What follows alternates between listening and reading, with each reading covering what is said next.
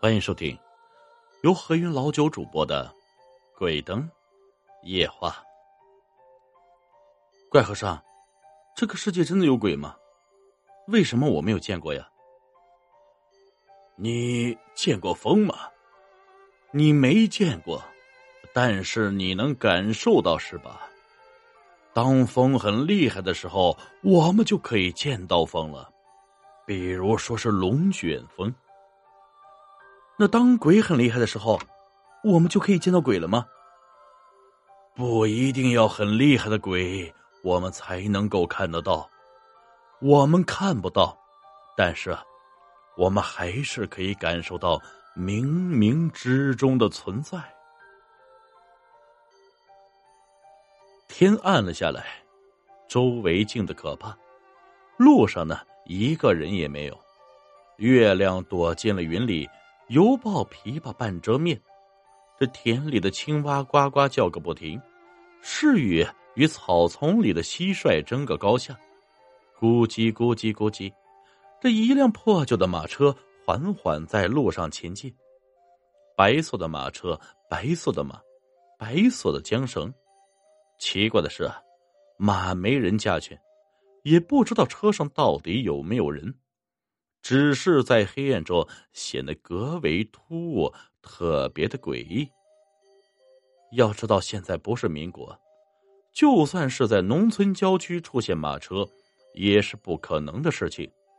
可偏偏在这个村子的附近，每到深夜，都会听到马车经过的声音。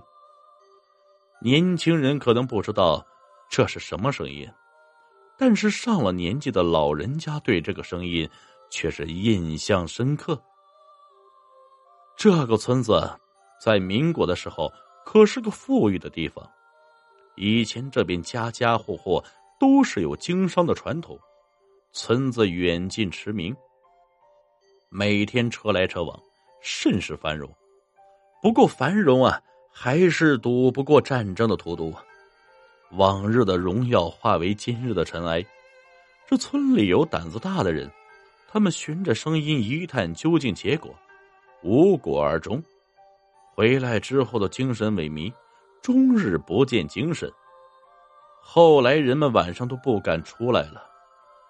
村里的老人家说，这是民国时期的惨死的冤魂出来巡游，找那些屠戮他们的人索命。只是日本人已经撤出中国，这样子也是没用的，要去请法师为这些苦命的亡灵超度。这村里德高望重的老人家们动员筹钱，请了附近最有名的寺庙的和尚为亡灵超度。那天晚上呢，就在马车经常出没的地方，设坛念经文，超度战争中。惨遭屠戮的亡灵，村里的人老的老，小的小，在僧人们的带领下，围着祭坛站着，护喝着经文。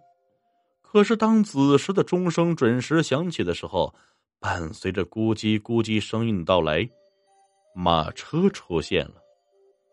白色的马车，白色的马，白色的缰绳，突兀而又诡异。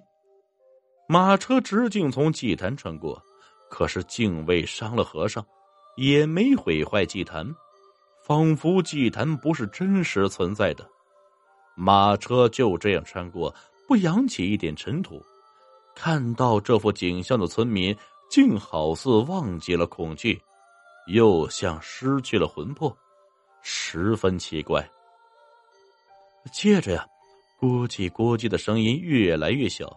马车逐渐远去，在场的人们渐渐回过神来，脑袋里一片空白，而身上呢，却是满是冷汗。而台上的法师却是目光中透露着暗淡，仿佛灵魂已离体而去。那晚之后啊，村里的人们再也没请过法师做法，这村民们晚上依旧是尽量能够待在家里，就不出门。听那晚在场的村民说，那天晚上他们看到的不是马车，而是人间地狱。后来呀，这个村子闹鬼这件让人匪夷所思的事情，一时在当地广为流传，成为人们茶余饭后的谈资。当然，也有自己以道行高深的修行之人，尝试着将作乱的鬼魂拿下，结果都一无而终。捉鬼的人们后来都说，他们看到的不是马车，而是人间地狱。若是单纯是鬼，那自然是好抓；但是对地狱们，他们不知从何下手啊。这一天，村子里来了一个怪和尚。和尚衣着简朴，灰色的僧衣很干净，看起来也很年轻。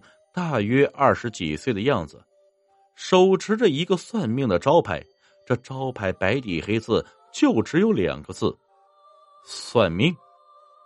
算命的怪和尚，村里的人都这样称呼他们。和尚的眼睛很奇怪，每当人们的眼睛不经意间与之接触的时候，感觉就是要把人吸进眼里一样，深邃，完全不像是二十几岁人的眼神。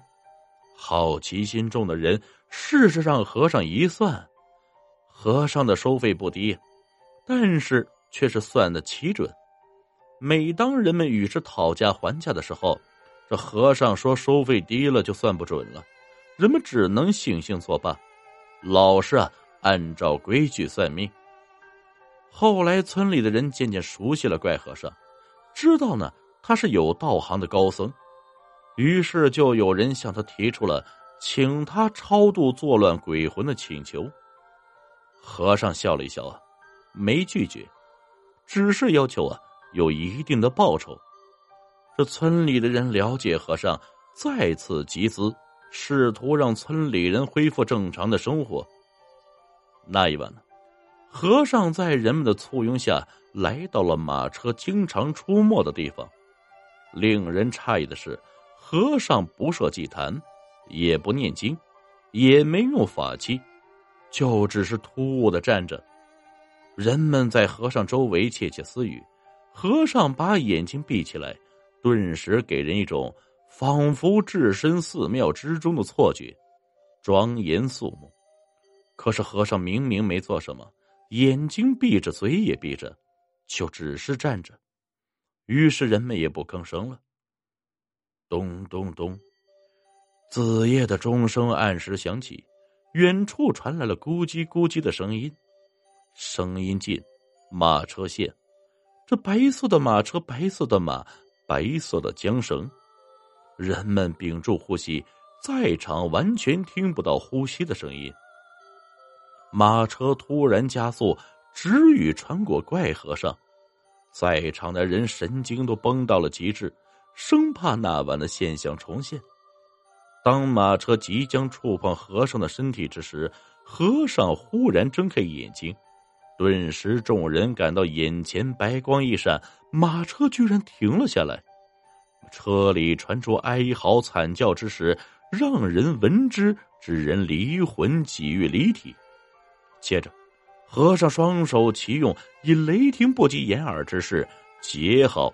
临兵斗者皆阵列在前，九大手印，低喝一声“算”，顿时哀嚎之声皆散，而马车也渐渐消失，人们也渐渐回过神来。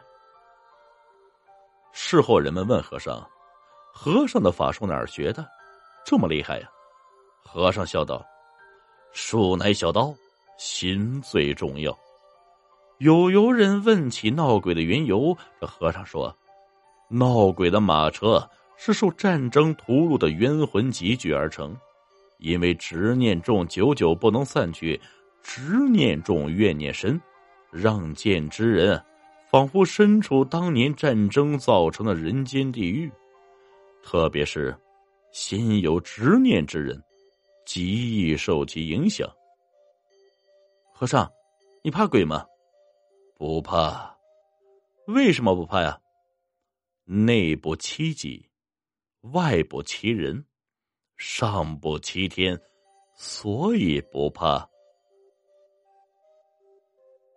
本集故事播讲完毕，感谢各位听众的收听，我们呀下集再见。